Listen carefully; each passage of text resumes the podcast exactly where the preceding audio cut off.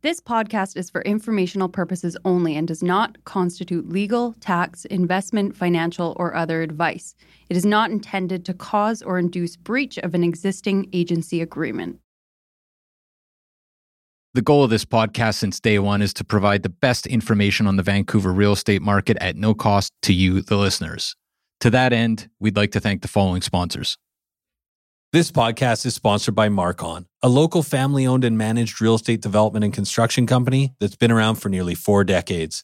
Marcon is not only committed to high quality construction, but it also is making a positive impact in the communities in which it builds, all across the lower mainland. We want to highlight two incredible Marcon projects. Elmwood, a 38 story tower located at Burquitlam's most important intersection, Como Lake Avenue and Clark Road this landmark tower will feature 335 condominiums, over 37,000 square feet of office and retail space, and almost 20,000 square feet of amenity space. Elmwood has been incredibly popular with 80% sold currently, but they still have a great selection of junior one bedroom all the way to three bedroom homes remaining. Check out marcon.ca slash elmwood for more. And Matt, we are also excited about Soenhaus, Marcon's newest community in West Coquitlam. With 165 homes ranging from junior one beds to three beds, Soenhaus offers the perfect West Coast aesthetic with a more nuanced Nordic inspired design. Register today at marcon.ca slash Soenhaus. That's S O E N H A U S. Or you can learn more at marcon.ca or follow them at Instagram at Marcon Homes. Marcon, building for life. Hello? Hello? Hello? This is the Vancouver Real Estate Podcast.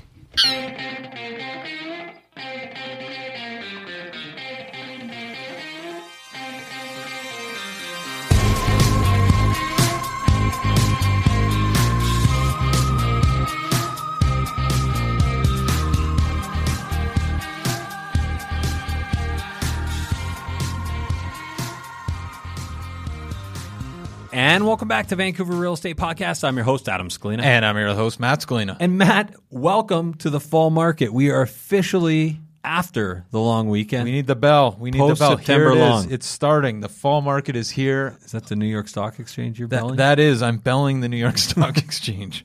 That's right. But the fall market is here. Super excited. Yes. And there is literally, I would say, nobody better to open up the Vancouver Real Estate Podcast fall series of episodes than our guest today. It is founder and CEO of Anthem Properties Group, Eric Carlson. First time on the show. Does not disappoint. That is for certain. Absolutely. You know what? We've had so many people reach out to us and ask us to get Eric on the program. Um, he's he's definitely. Uh, I, I'm going to go beyond fan favorite and say industry favorite. That's right. People that have heard him speak love how he is just so he's confident in what he's saying. He's super bright.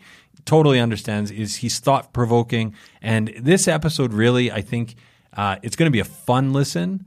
But you're also going to learn so much more, and it's it's also super motivational. Well, I, especially like you think of it, and we talk a little bit about it. I think it was '92 when he decided to to start Anthem, and don't Right. quote me on that year, but let's call it early '90s. Has an idea for a real estate development co- company. This is one of the largest companies in Vancouver now. Yes. Uh, talk about scaling.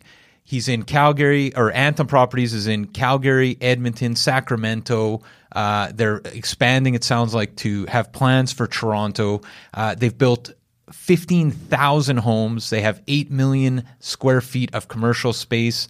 They have over 6,000 acres of land marked for future development across North America. This is a massive company. This is the guy who started it all. And uh, it does not disappoint. This conversation does not disappoint. It is super exciting. We ask Eric so many great questions today, like where he sees the opportunity, what makes a good development site, um, how does he choose markets, how does he find deals, um, what's his advice for investors. It just goes on and on and on. And then also his thoughts on kind of the market today, the political climate.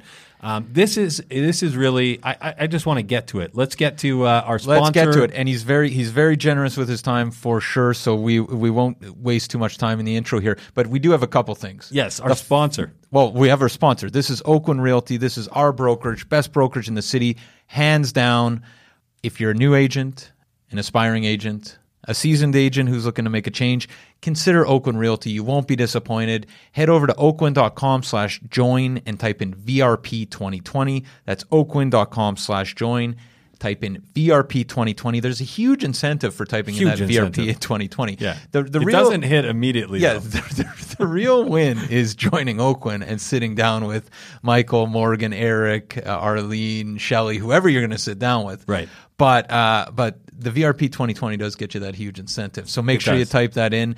Last but not least, it is the fall market, Adam. Yes. Uh, Time ring, to list your- ring a ding ding. Time to list your property. right. You want to be in the Sellers Club. You do, yeah. It is the most exclusive club in Vancouver. It's the Sellers Club, the VREP Sellers Club. And here's what you here's what you can do: head over to our site, or just and sign up, or just actually email us info at vancouverrealestatepodcast.com and type Sellers Club in. This is the list you want to be on for the most actionable plans available, best resources for selling your property for top dollar in the shortest amount of time in the city of Vancouver. We've already released volume one. We're going to be sending out volume two. These are the best resources out there. Make sure you're on that list. There's free, there's no obligation, but frankly, I mean, I would work with the guys who wrote this. Yeah. I mean, it's almost like they've done this before. You can't go to Club Med. I wouldn't recommend going to a club in Yale Town, but you can join this club. This is a. Sellers Club. It is Is exclusive. it all exclusive? it's the all exclusive and, and inclusive. And it's a great list to be on. So, Matt, without further ado, let's cut to our conversation with Eric Carlson. Enjoy, everyone.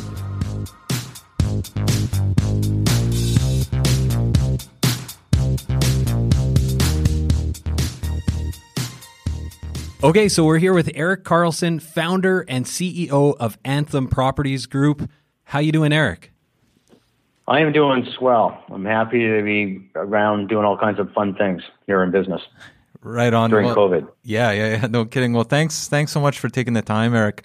Uh, can we maybe start uh, with you telling us a little bit about yourself and about Anthem Properties Group? Sure. Um, yeah, I like talking about the company. Uh, I don't like talking about me too much, so I'll change the proportion of time accordingly. Uh, so I'm uh, I grew up in uh, North Van, um, so I'm a local guy. I've been here my whole life um, in this city, and um, uh, had a nice middle class upbringing. With from you know, I was raised by two lovely parents. We bickered, but they were great people, and I have three siblings, and we all get along really well. Um, I'd say we have our whole lives subject to this, that, and the other thing. So I had an excellent childhood. Went to good public schools, played a lot of sports, and did community stuff. And then I went to the University of British Columbia because it was the local university, because that's what we did in those days, and had a phenomenal experience there. I loved it. Loved going to UBC. That's where I learned how to think a bit more deeply than maybe in high school. And I played uh, rugby and was on the ski team. And you know, I, I hung with my wife, uh, the woman who's now my wife there, and uh, we we both grew a lot as people, and that was fantastic. Um, uh, you know, I I, uh, I worked as I I was a business graduate. I guess I have a commerce degree in finance and urban land economics, and um, I graduated in a recession, 1982, and interest rates were like 23%, which is unheard of today with 50 basis point 10-year bond yields. But um, it, it was very hard to get a job in real estate, so I became a chartered accountant, uh, which is a weird thing for a real estate guy to do. But I needed a job, and they were still hiring. It just the price I paid was that I had to become an accountant, which is an inadvertent positive because accounting really teaches you to organize your thoughts and categorize information, and there's a ton of financial acumen that comes with that training. And so that was actually a, a good little detour.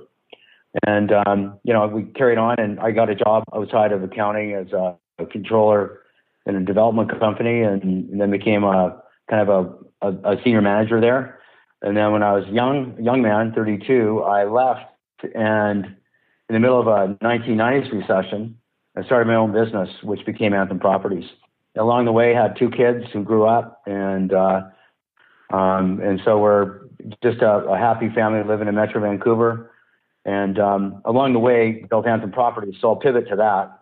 And uh, um, you know, Anthem Properties today is uh, a pretty integrated, diversified real estate investment and development management company.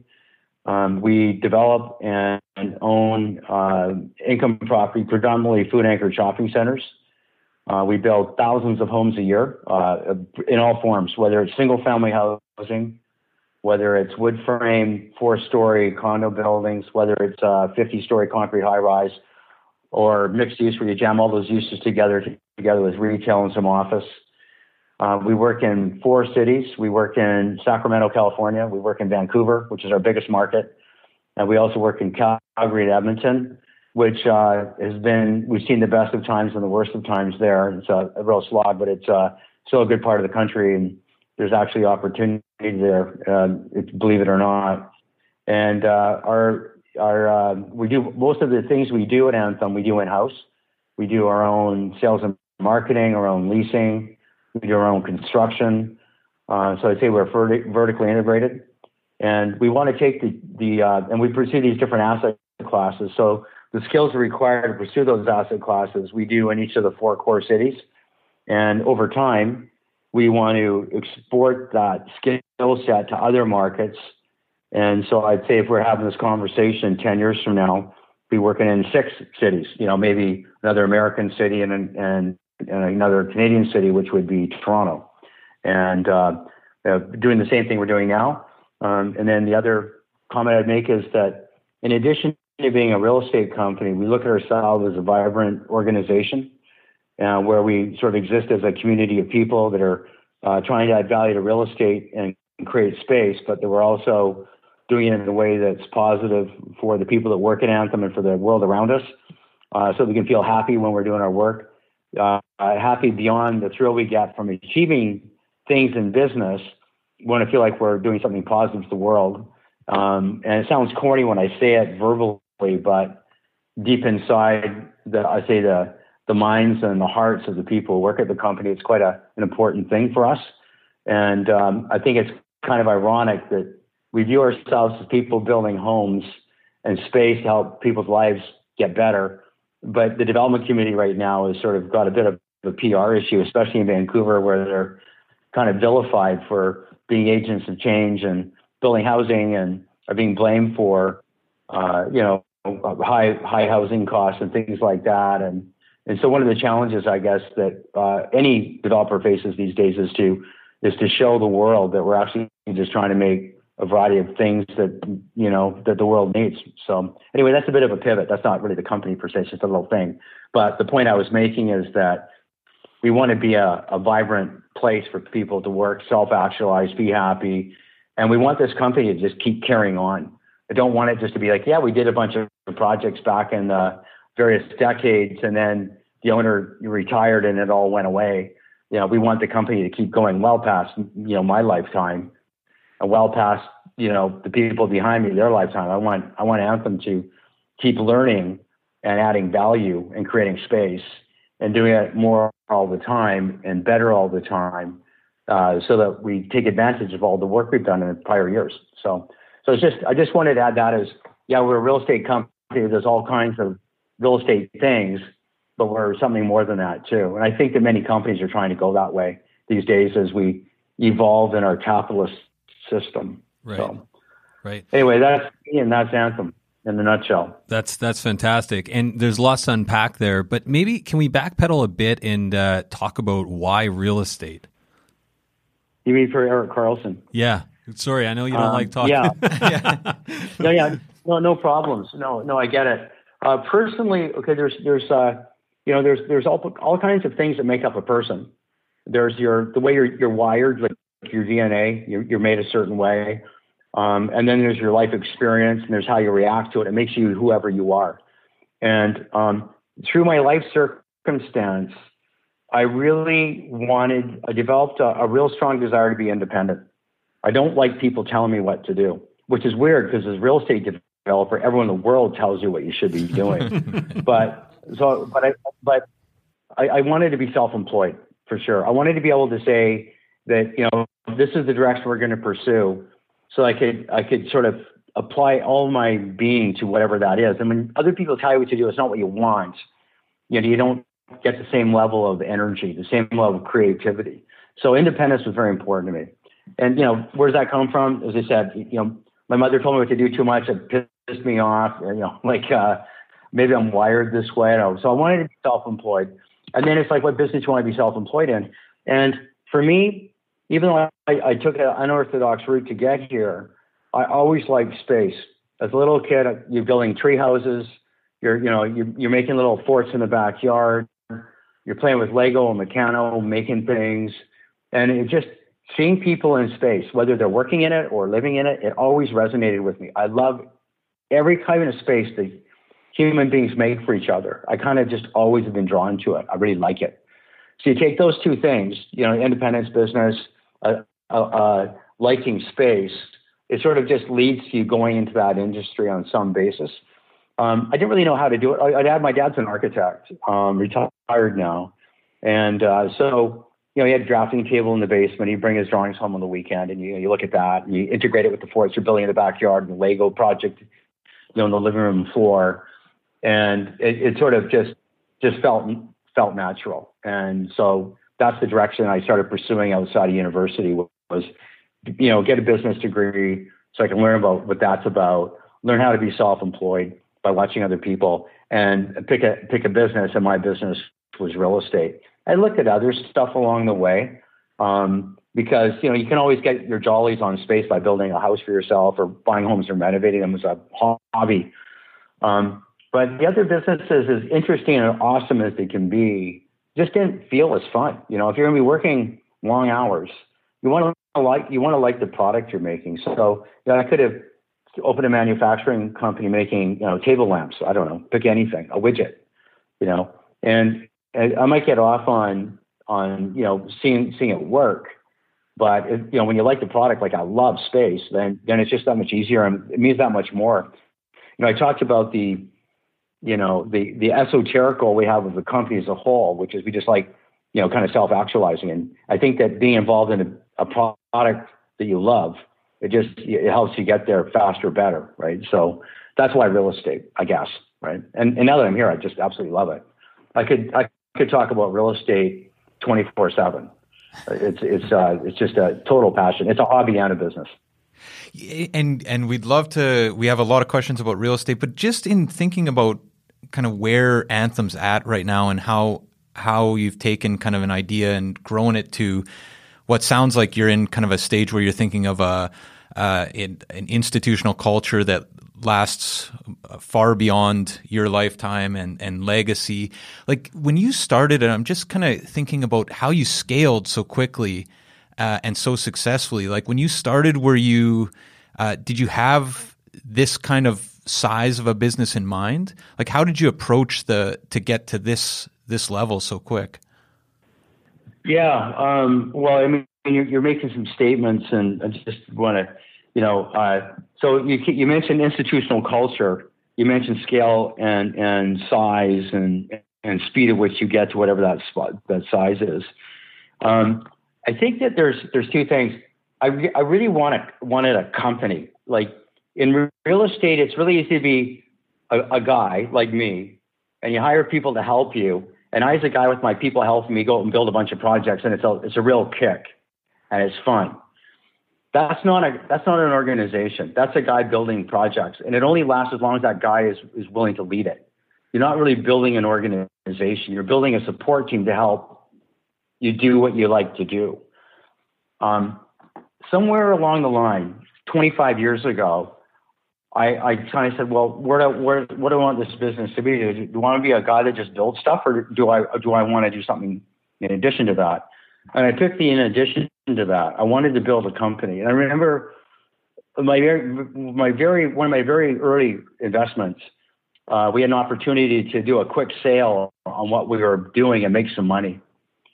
And I was talking to a friend of mine, and he said, "Well, Eric, you don't really want to do that because even if you make less money on this project, the reason you're building it is because you said you want to build a business, and so you have to repeat yourself, no short-term gains because you're building a business. That was very good advice, and um, and I think that the idea of building an organization meant that we could probably, in the long run, do better work. When you're the one guy, I call it the great man model. When you're the one great man, you're you're limited by what your ideas are you're limited by how willing you are to listen to your helpers. But when you create an organization based on teams, now you can get other people to join your organization who might get off on it as much as you do, and you can get the benefit of all their ideas. And if you're if they see a, a path for themselves beyond just helping Eric, then they might give more. They might see more to they might see more uh, opportunity for themselves. You might build a better team. And so we can do even more, create more space together um, on a more ongoing, sustainable basis by adopting this model. And, um, and allows us to dabble in things that as a smaller organization you can't do, like setting up process, like focusing and investing in culture and getting scale through having an organization. And and so that's why we became the way we, you know, what we, you know, more of a company, the way I describe more of an organization as well. It's a real estate business. And I guess the price, the benefit is you do in fact get scale. You do in fact get some really good people who will stick it out with you for a long period of time, which is great. But it's two steps forward, and one step back because you spend a lot of money on accounting systems and information systems. You spend a lot of time working with your people defining your culture, uh, talking about how you do business. It's not just about going out and doing it like when it's just you, like where all your time is basically spent, you know, on the bricks and mortar. Mm-hmm. And the benefit is, so you say, how, so that, that takes me to scale and size and speed. I think by building the foundation the way we did, you know, it allowed us to grow, you know, grow, I'll say bigger, better, faster in the longer run. And you know, we the company really started like 1991, I think, essentially. And so, yeah, I'd say the first couple of years it was pretty slow, you know, and then it got a little bit faster. And then there's you know recessions, and it, you take a bit of a hit. Then there's things like COVID, you take a bit of a hit. But by, by and large, when you have, when you have the this organization to fall back on, you can get amazing scale and you can grow, right? So, um, and so I think that you know that that's how whatever size we are now, whether that's big and whether we did it quickly. I'm just saying I think we we could only do what we're doing by taking the approach we've taken, and I think that to grow beyond this, we'll need to do more of that. We'll need to do more of that organizational work, making sure that we can replace. Um, you know, my relationship with a certain key stakeholder with the company's relationship with that stakeholder's relationships, and and we do it through you know, a culture and organization and systems and process and, and, um, uh, and carry on.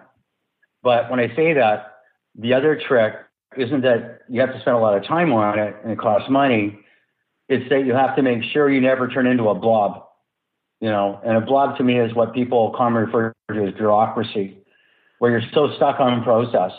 You're so stuck on so many people being involved in decisions that you lose your agility, you lose your creativity, and you become political. And you know, people start manipulating each other, and it becomes like, how do you become the president or the senior vice president, and all the bullshit that a lot of large organizations have. And I think you can be a vital company without all that stuff if you focus on on being an organization and you focus on your on on how you do your business and you talk about it. You have the right kind of uh, best practices, and you trust each other, and and you have candid discussions and there's no elephants in the room and all of that. So a lot of my time goes into trying to make you know make the company that way. Um, but uh, so to answer your question, if you institutionalize a framework by which people can be agile and bigger, then you can get scale and grow and become whatever Anthem's become at its current time, which is bigger than would have been if it was just me doing stuff on my own. I'd argue though, my life would have been a lot easier. That's all I've done. um, so, so Eric, you, you you spoke a little bit about some of the markets you're in. Obviously, you're you're doing a lot in the Greater Vancouver region, um, Sacramento, Calgary. Can you talk a little bit about how uh, Anthem chooses markets, uh, development sites, and uh, maybe a little bit about where you see the opportunities? Yeah. Okay. So let's talk about markets. Um, it depends on the asset class, but basically, what the two things I always look for in any market are population growth and job growth. If the population is growing, those people, those increasing number of people, they need a place to be, whether it's a home to live in or an office to work in or a, a store to shop in. And job growth gives it it, it, solidity, if you will. Um, you know, bunch of retired people, their space, they'll, they'll, you can sell them retirement homes and all that, but they're not going to work. They don't shop much, you know, and they, you might need a hospital, right? But job growth, that drives the economy, that drives the market, that puts a lot of strength into it. So I like to see both, right? So um, when we started off, you know, essentially, even though Vancouver is a good city because it's always had population job growth to varying degrees, but when I started in the early 90s, BC was not what it is today, and Metro Vancouver certainly wasn't. It was a hokey Canadian provincial city. It wasn't international. It wasn't getting the kind of growth that it's getting now. Even though we'd had a big surge of immigration from Hong Kong in the 80s, it wasn't anything like it became. So I looked around, and I picked the first city I picked was Denver, Colorado.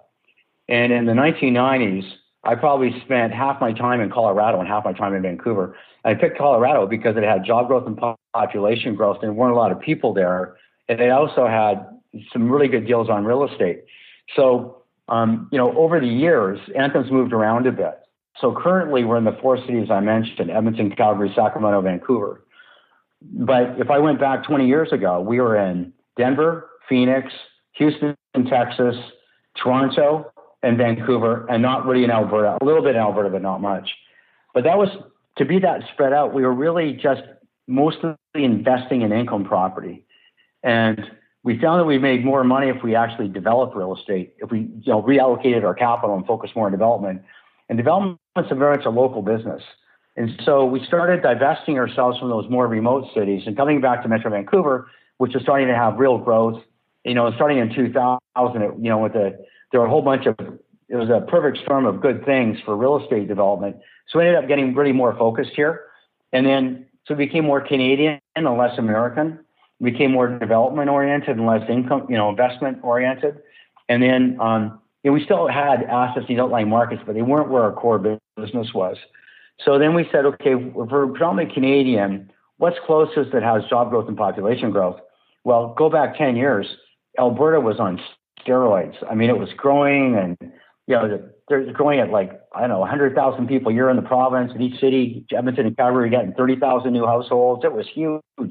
How to get a piece of it. So we expanded there. We bought a couple of businesses there, um, real estate businesses to sort of leverage, and we really got went quite long in Alberta. And um, that was really good for a little while. And then it's been a pain in the ass ever since. Uh, but it'll get good again for reasons we can talk about in a minute. So that's how we got to Alberta. And and I guess I always pined to get back in the United States. And we, I regret as one of my strategic decisions that we, you know, so got out of the United States and we were so long into it a long time ago because the United States is a very good market. Very dynamic, it's very agile. And depending on the city, there's lots of job growth and population growth.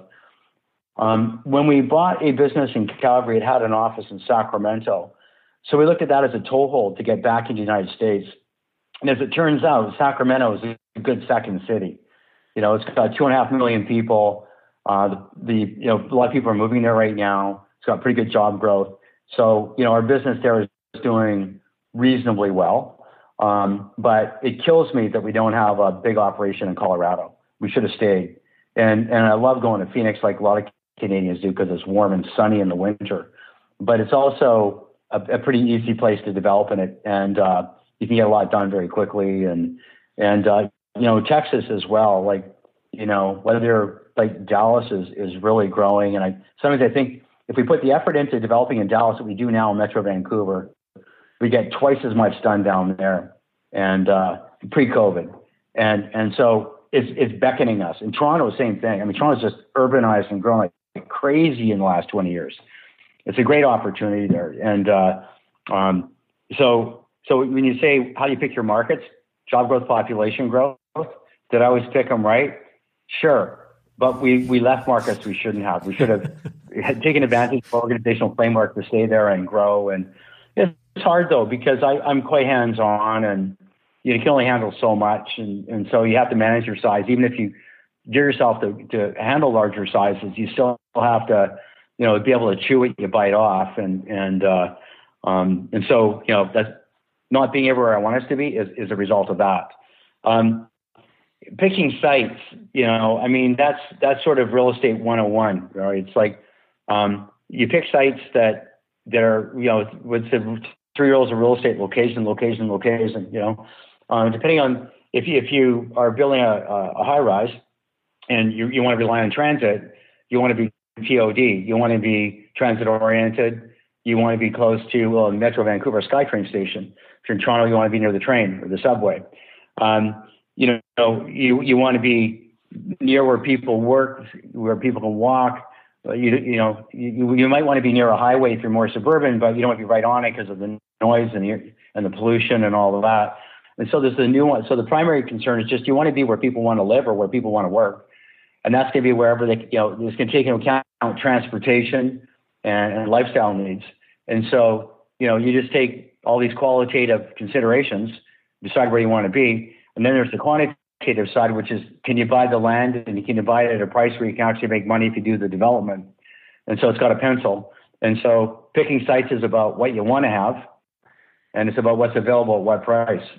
And somewhere in there, if you work it hard, you'll get something and you'll be able to build build some some, some successful projects. Um, so uh, you know, because we're diverse, you know, we don't always need to be downtown, you know, or in an urban area. But uh, in, Metro Vancouver, we love density and we love the TOD framework. So you know, you'll find us in you know anywhere near SkyTrain. We got a lot going on in you know uh, on North Road and you know Coquitlam Burnaby. We've got a lot going on in Metrotown. Uh, we've got stuff going on in downtown Vancouver um, because because of, because of the transit. But, but in the suburbs, we recognize that some people don't want to live in a high rise or live in an urban environment. They want to be more suburban, and so we'll go to the suburbs.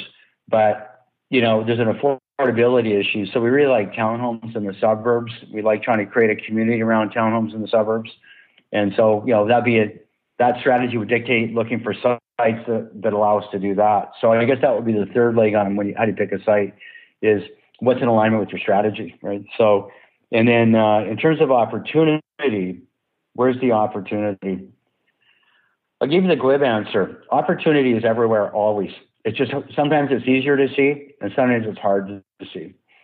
So when there's a boom on, it seems like you go where, wherever that action is and you buy something and you'll you'll do okay and you might. But that's based on, you know, paying too much for land, moving a bit too quickly, not crossing your T's, not dotting your I's, and making mistakes. But the market's growing so much you can get away with it. And and um, you know, so in good times, the opportunity is just do anything.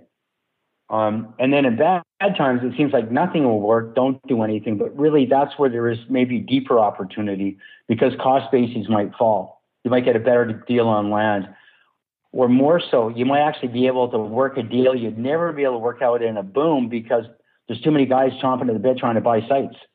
So maybe you can do an assembly you would not otherwise be able to do because the, the, the landowners don't have any, a lot of choice. And so they'll work with you. You know, um, sometimes markets adjust. And if you see the way it's adjusting better than the rest of the market, that creates your opportunity. So for me to, so the glib answer is there's always opportunity. And sometimes it's more obvious than other times. Today, if you were asking where's the obvious opportunity, you know, I come back to job growth, population growth. Go to any market where you see that, and um, and and hunker down. Now, times are difficult, costs are high, regulation is insane. The amount of regulation facing our business, you can call it urban planning, you can call it taxation, you can call it you know, social license. It, it's just it it always serves one thing. It increases your costs no matter what. And so we're trying to fight an affordability issue where the market can barely afford to pay for anything. And you've got all this push on cost. You know, when we say, well, you know, people talk about the greedy developers or greedy landowners, and there's an element of that. But really, if land is free today in Metro Vancouver, you still can, it's still hard to make your numbers work right? The costs are so high, and it, and you know you talk about like construction costs are high because you know there's a shortage of skilled labor, so you got to pay skilled labor a lot, and and then there's a, there's tariffs on materials now because we're in a deglobalizing world that drives costs. The fees are insane; they drive costs. The length of time it takes to get to the approval process is four times longer than it should be, and you got to own your land while you go through it, and you got to carry that land, and that drives costs, right? So So where's the opportunity in that? You can find something you can get through quickly. That's opportunity, but it's it's it's not systematic. You have to really really look for it.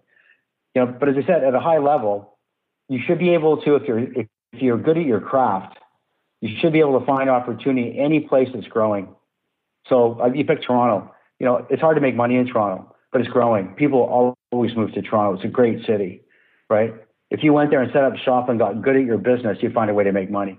But there's nowhere obvious to go. It's not like you can say, like I know some guy would have said in the 1800s, "Go west, young man." You know, there's opportunity out west.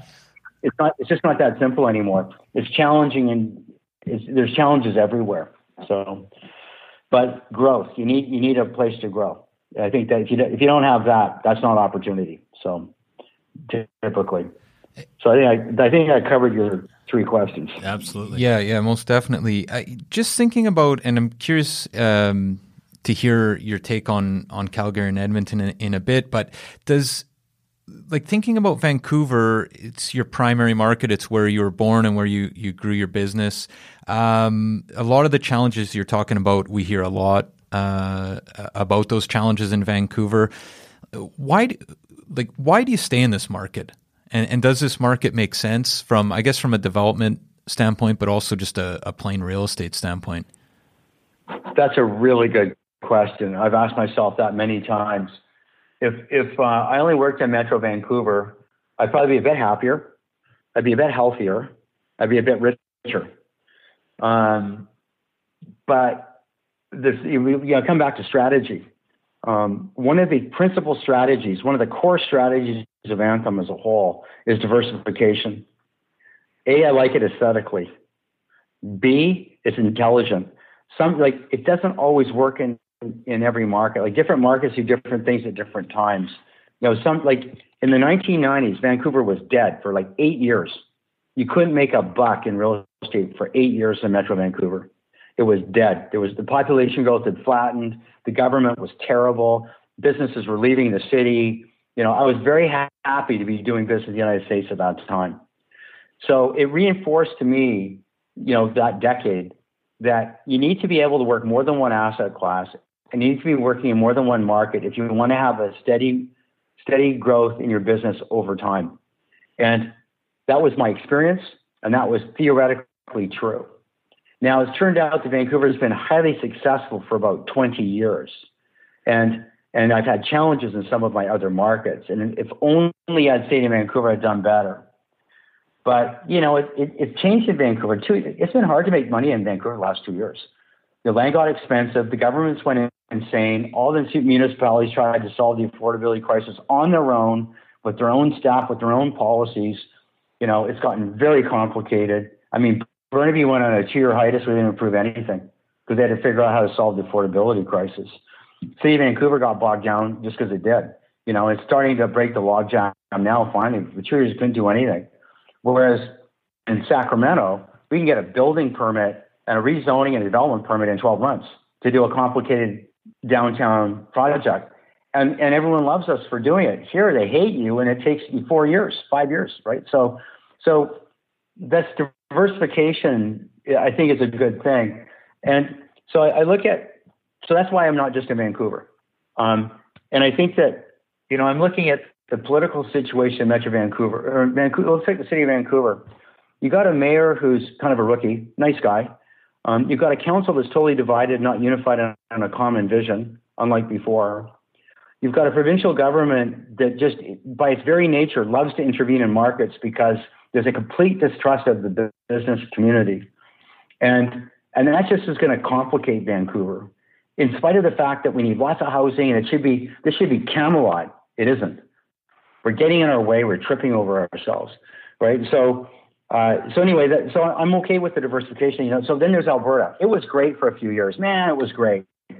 You know, um, lots of open-mindedness. Uh, you get things done quickly. Lots of population growth. Lots of job growth. You could really get a lot of stuff done. And it's completely changed because you know the oil economy, which Alberta is founded on, is faltering for all the reasons we read about, and we know that.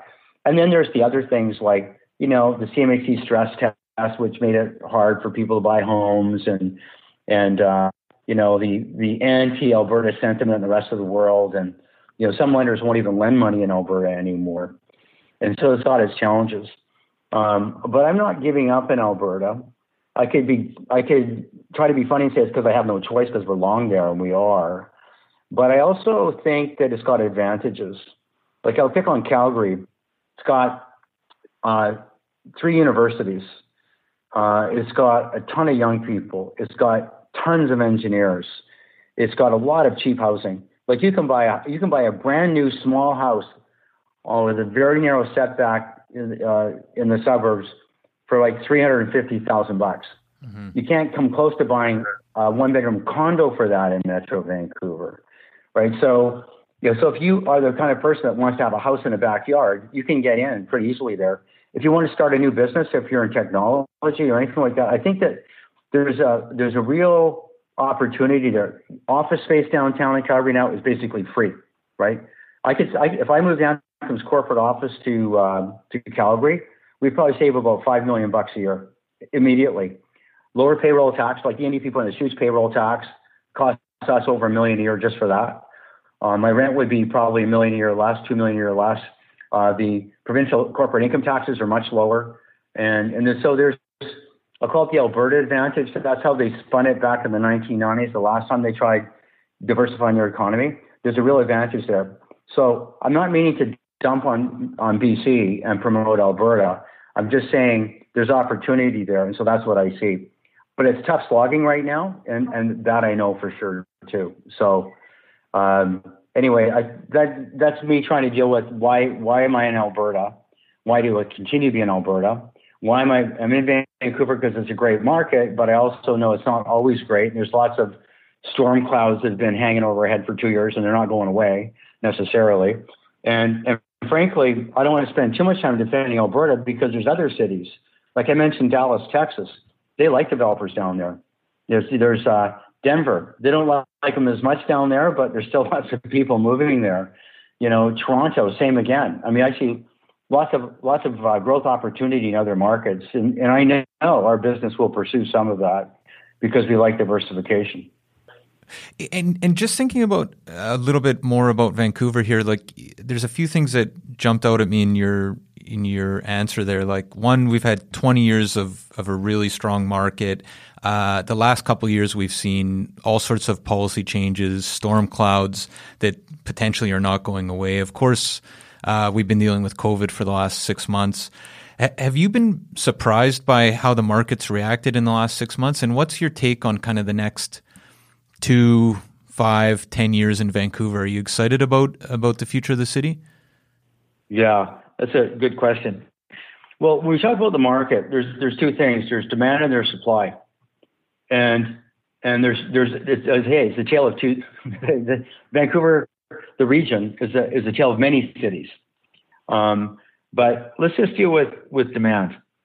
Fundamentally, because Vancouver is what it is, with its diverse culture, its good weather, its geographic beauty, its heretofore progressive urban environment, which is bogged down now, but prior to that, it's a very attractive place for people to come to to to live, uh, to visit, and I think that will continue.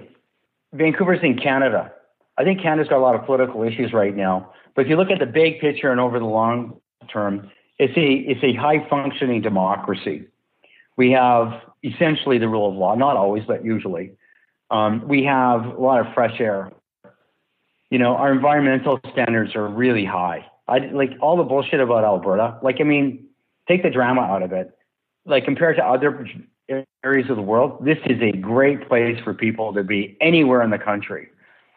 And that's not lost on people, which is why we had prior to COVID almost 400,000 immigrants a year we have our national birth rate's low, so we have a pro-immigration policy because we need it to keep the company, the country growing, and to you know have people to do all, all the jobs. So we'll always have people moving here, and we'll always have of those people. A lot will always want to live in Vancouver. So the demand, I think, will always be there. It's almost like programmatic. You can count on 30,000 people more or less moving to Vancouver every year, Metro Vancouver to the region, and you're going to get 20,000 new households a year. Rough math. Well, those new households need new housing units. You need that many housing units every year just to keep those people housed. Plus, there's the natural birth rate and all that other kind of stuff. So I think that it's always there. So what we can do to that demand is we can confuse it. We can confuse it by changing our immigration policy. We can confuse it by having all kinds of like what happened two years ago uh, with all kinds of new taxes and you know looking for scapegoats and blaming rich people and blaming immigrants and putting out all kinds of new taxes and what that did is it just freaked out the market. The market's still there; it goes on the sideline. How does it manifest itself? Two extended families, uh, two two nuclear families of the same extended family from a different culture live together longer before the new one moves out and gets a new home. The 25 year old that would love to go move out stays in his parents' basement suite and doesn't enter the market um, because it's safer to stay there. People who want to move up wait because they're waiting for the market to correct because of all these changes in policy creating confusion. We've had that the last two years. I think that had worked itself out of the system because one thing governments can't do, they can't fool the market in the long run. They can disrupt it, they can muck it up in the short run. In the long run, they can't control it because people do what they want at the end of the day. So I th- what we saw happening in January, like late last year in 2019 and early this year, you saw the, the, that demand sort of saying, okay, enough already. Prices aren't really going down. If they have, they've already gone down as low as they're going to go. It's time to move. And the move up buyers are starting to move. And the kids are starting to leave the basement suites. And you started to see that, that coming back to fruition which I was looking forward to, was giving the opportunity to tell a provincial government their policies didn't work, because we all know that they don't. They work in the short run, but not the long run. And and then COVID happened, and so it's like it's another, it discombobulates the market. But the interesting thing is that demand's still there, and and with the low interest rates and with people getting used to life with COVID, you're starting to see what we've seen the last couple of months is that the housing market has really come alive, and not just in Metro Vancouver, everywhere else where there's this pent up demand. So I think that, that that demand will always be here. It's only a matter of how much we mess it up with government policy or black swan disruption, which doesn't happen that often. We don't get pandemics that often, right? Okay, so and then and then there's the the other side of the market, and this is what's frustrating about the region is the supply side. You know, we've got several sites in the district of North Vancouver what's happening there in my mind is criminal. You know, the idea that you're not allowed to build anything because they're shutting the city, they shut the district down, no new approvals. Okay, so, you know, how's the market there? It sucks for us because we can't build anything. We own land, it costs us money to pay property taxes to the district every year, you know, but we can't do anything with it. It just sits fallow. There's a shortage of housing. Housing prices in the district of North Van are going back up again. A lot. Why? There's no new supply. What's happening? No new families, no kids. What happens? Schools are shutting down. Sports programs are going unfilled. Forgetting about COVID and the impact of that, just in general, mm-hmm. right? So, from that point of view, the market sucks. Like if, if we had like, and you look at like Coquitlam, you've got a, uh, or sorry, in Port Moody, you've got a 28 year old mayor who doesn't have a ton of experience. I love the energy of young people, but they should listen to older people a little more often. And now that I'm old, I can say that. you know, and and oh, trying to keep the council focused on building nothing but high tech high tech offices in Port Moody because that's the future. You're going, okay, you need jobs to have a diverse community. I get that. So make sure you have some zoning for office space. But what people really want in Port Moody is housing and lifestyle. So give it to them. You know, don't, don't try to force water uphill with your own pet ideas. And there's so much of that right now in Metro Vancouver that it just bogs down the supply side. Try negotiating a community amenity contribution with any municipality now. It takes some are better than others. Like Coquitlam's doing a great job these days, but you know, City of Vancouver is starting to try to do a better job. But for two years they were closed for business. You couldn't get a, you couldn't get anything done.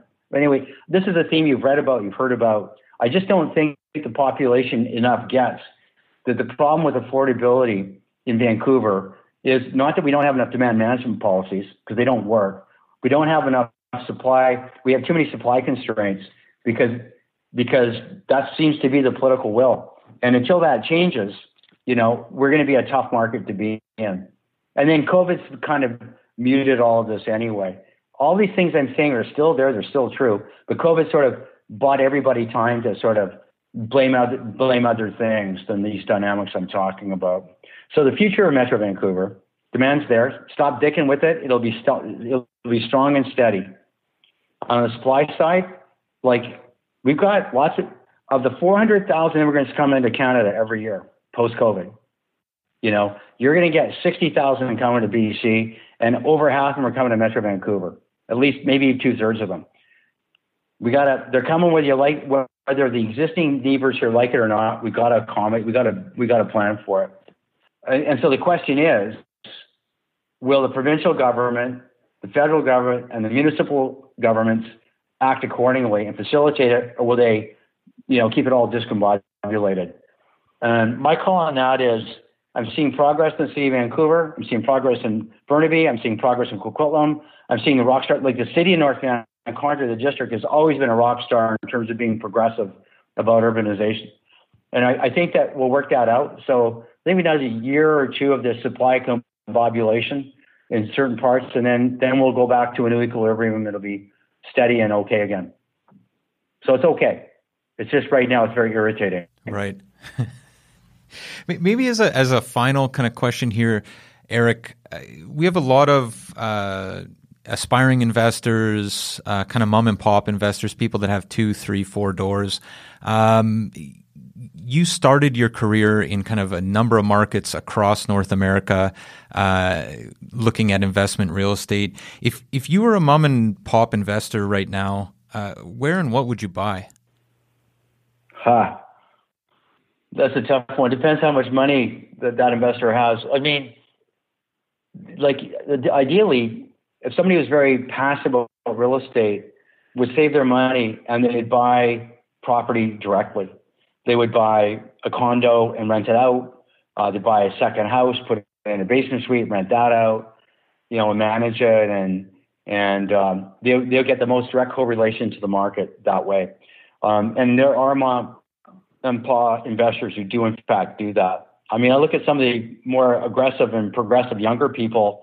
Uh, my son's friends are, are trying to do that. They save their money and they invest in real estate directly. I think in a city like Vancouver, uh, that's probably a good thing in the long run. If somebody just has a bit of money and they want to invest, um, they can always go to the stock market.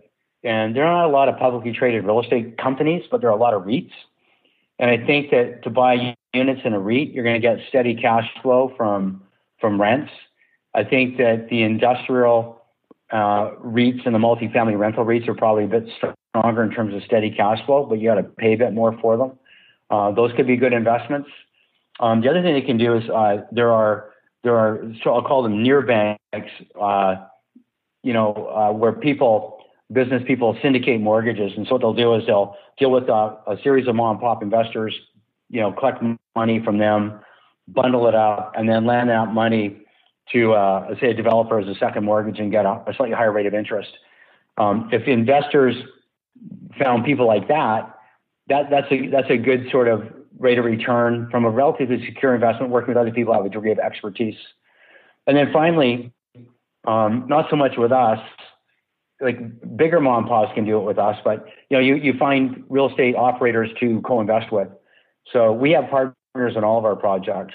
Now, at this point in our history, many of our partners are like ultra high net worth uh, family businesses, uh, institutions, and, and, other real estate companies, and, and, I'll say high net worth individuals. There, there are companies that sort of are, lower down notch in that. So I'd say that for a, you know, a, a well-to-do mom and pop, you know, you could probably invest with Anthem and companies like Anthem. But for somebody who just got little bits here and there, uh, you'd have to find somebody who's like a classic real estate syndicator uh, who relies on, you know, uh, exempt offerings through securities legislation and you raise money, you know, 50,000 bucks at a time to go buy an apartment building or invest in a, in a real estate development. And, uh, uh, but you gotta be careful when you do that because those people don't grow on trees, those syndicators and um, it doesn't. Sometimes they don't always have the degree of sophistication. They're just starting out, and you got to be careful and you got to be wary of that. But I mean, there are opportunities there. Um, the good thing about the REITs is they're regulated. I mean, I, I hate regulation, but I mean, they have to file reports at a certain time. That professional management. They have a board of trustees that oversees the management team. Um, if something goes wrong, there'll be somebody there to fix it. Um, you know, I think those are, I still think those are pretty good opportunities for investors with smaller amounts of money.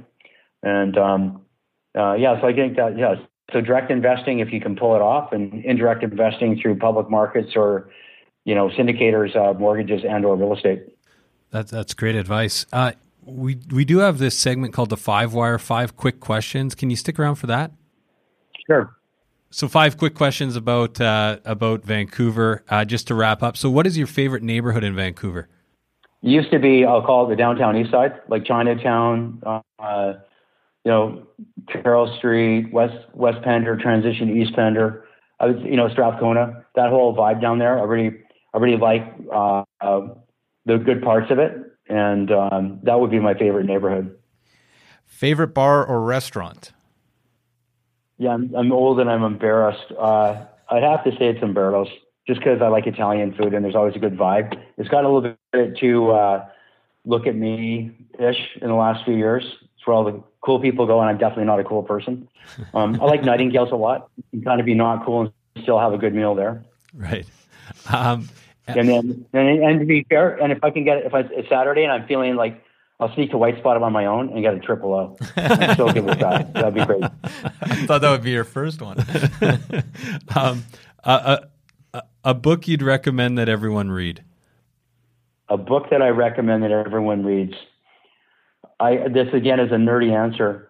The, the Seven Habits of Highly Effective People by Steve Covey. It's written for anybody. If anybody actually reads it and understands it and starts applying it, their life will get better it's not fun. It's not like reading a cool novel, but but that would be the book I'd recommend. That's a good one. To anybody. One piece of advice you'd give your 18 year old self, or it sounds like uh, you have a son that's um, maybe a little older than that, but yeah, no, I, I have two sons, uh, 31 and 28. Uh, yeah, and and they do. I think they do do this. My advice to any 18 year old would be, listen like like when I was 18, when he was 18, you really know you're starting to really know how things work, and you'll you'll learn it once and you go, that's the way it is, and you stop listening uh, for a long time, like for 10 years. And I think that establishing a habit of listening uh, will make your life way better. And that would be my single best piece of advice. And last last question: something you've purchased for under a thousand dollars that's changed your life my Garmin Fenix Five uh, uh, watch, sports watch. It, it's like it's amazing. It's uh, uh, you know, it, it it's custom fits any like almost any sport. Keeps track of all the data. You can measure your progress, and uh, you know, it was, it was 700 bucks. It's a lot of money for an electric watch, but this watch can do anything. I mean, you can swim with it, you can mountain climb with it, you can ride your bike with it, you can crash into a rock and a tree with it on your mountain bike, and it keeps on it keeps on working. Right on. Well, well, we took more of your time than we, we meant to there, Eric. So thanks so much for for a really interesting conversation. Um, and I guess last, how can people find out more about Anthem Properties Group and what you guys are doing? Um, well, we have a website, and I think you could learn about us through that. We have uh, accounts on LinkedIn and Instagram and all the social media channels. Uh, if you followed us there, you would you'd learn a lot about us. We do a a, a tri yearly newsletter that describes what we're working on in assets, talks about the human side of our business a little bit, and that's a good source of information too. And I think that is you can get that off the website uh, if you go to like, like you know about Anthem and whatever there. I think that'd be the best thing to do, and then just do some googling, and you'll see you'll see uh, everyone's opinion on us, even the trolls on all the anti-development sites. So, uh, uh, but more importantly, you get the real good from us. So that's where you find it out. Right on. Well, th- thanks again, Eric. Really, really appreciate your time. Uh, take care, you guys. All the best, and we'll our paths will cross.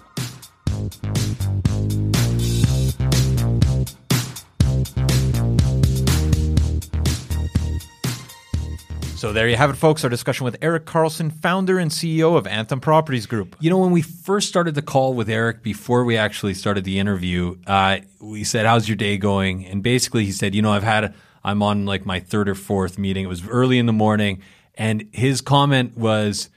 I'm I'm feeling great. Things are getting done, But Yeah. you can you can hear that in his energy, right? It's just like he's just getting stuff done. And I don't want to use the word stuff, but we're this is a PG family show, and uh, he's just getting things done. That's right. He he's definitely getting things done. And uh, you know what? The other thing that struck me about that conversation was, and I mean, he's he's made a lot of a lot of deals, a lot of bets in his time, but not every bet's a home run. Not not Right. every deal's a home run in the end. It's showing Uh, up. Too. Yeah, and and and taking taking the shots, right? Yeah. I mean, you're not going to get it every time, but uh, that was such a great conversation, and so uh, I feel really lucky that we got Eric to to take an hour out of his day. We ranked as the fourth best meeting of his morning. I don't know if you'd think you got much done Yeah. during this conversation, but uh, I felt very productive. we should have said that. Like uh, we're here to change that. Slow it down. Anyways, no, uh, really appreciate Eric uh, and everyone who actually recommended that we have Eric on the program. We appreciate you reaching out. If there is a guest that you'd like to hear on the podcast, always feel free to reach out. Um, Matt, before we cut for the day, we also have to mention the most exclusive club in town, the Sellers Club. That's right. The fall market is here. The Sellers Club is open and ready for you to become a member. There's no obligation, no cost. There is bottle service. There is bottle service, and it's and it's it's a safe club. It's a safe space. It is. It is. We'll we'll make secret wear a mask. And uh, here here's what you're going to get. You're going to get the top resources that we're creating to sell your home for top dollar in the shortest amount of time. That's what it is. That's what the Sellers Club is. Volume one has already gone out. Volume two is coming. These are going to be just and it's put not out and it's not time. wishy-washy stuff this is like Actionable step items. one step two step three and uh, i mean it's it's very clear there's a clear path to getting top dollar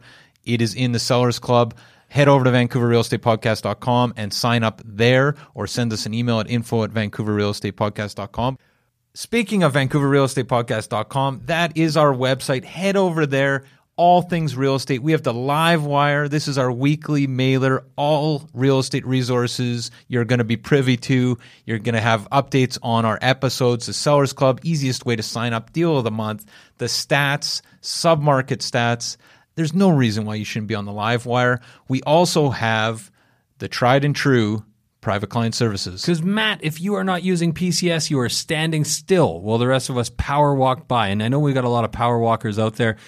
PCS We is are legion. basically it, it's uh, you know what it is. It's the best way to search for real estate in Vancouver. They're just actually tweaking the PCS program right now. They're doing some beta testing, but this resource, you know, it it gives you sold prices, it gives you days on market, it basically gives you You'll- realtor you'll level never miss a information. property. It's realtor level information for free at your fingertips. You can sign up VancouverRealEstatePodcast.com. If you want to talk about that, the Sellers Club, uh, anything Eric said, anything real estate related at all, or the fall market, give me a shout 778-847-2854 or matt at vancouverrealestatepodcast.com. Or you can try me at 778-866-4574 or Adam at VancouverRealEstatePodcast.com. We also got that secret line info at vancouverrealestatepodcast.com. And shout out to Secret this uh, this week actually because he's getting surgery. He's getting surgery and and he's one of the toughest guys we know. So a lot of people are concerned. A lot of people are concerned that, you know, this carpal tunnel might take secret down a peg, but uh, we're, I'm not so convinced that, that that's the case. Did you know that Death once had a near secret experience? that guy's so tough. Honestly, he's. Uh, I heard the flu gets a, a, a secret shot every year, just in case. Just in case. That guy's tough as hell. Have a good week, Secret. Take care. 2000 Faces for Radio. Subscribe today.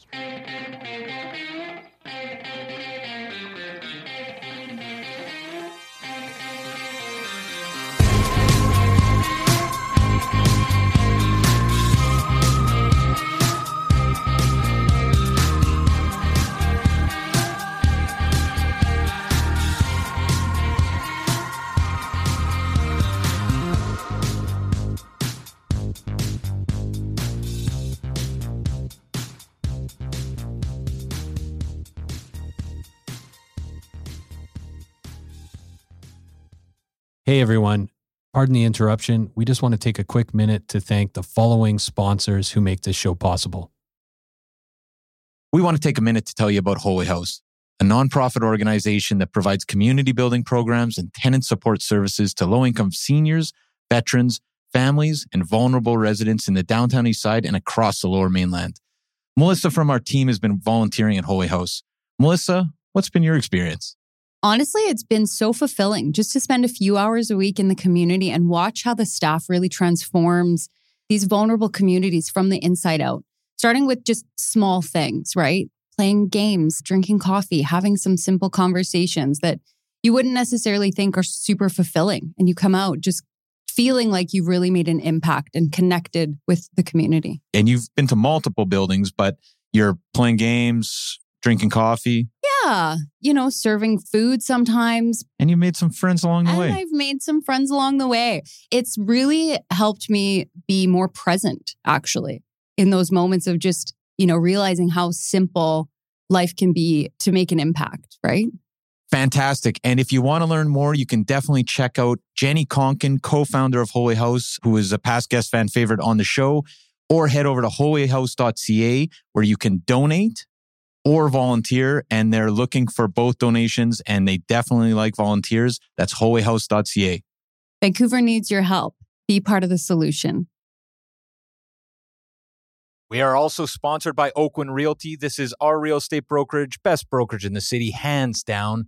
If you are in the industry, a new agent, an aspiring agent, somebody just looking to make a change, new culture, new energy, new resources, head over to oakwyn.com slash join, type in VRP 2020. That's oakwyn.com slash join, type in VRP 2020. Not only do you get to meet Michael Morgan and the gang, the bigwigs over at Oakwyn, you get a huge incentive for first going to oakwyn.com slash join, typing in VRP 2020.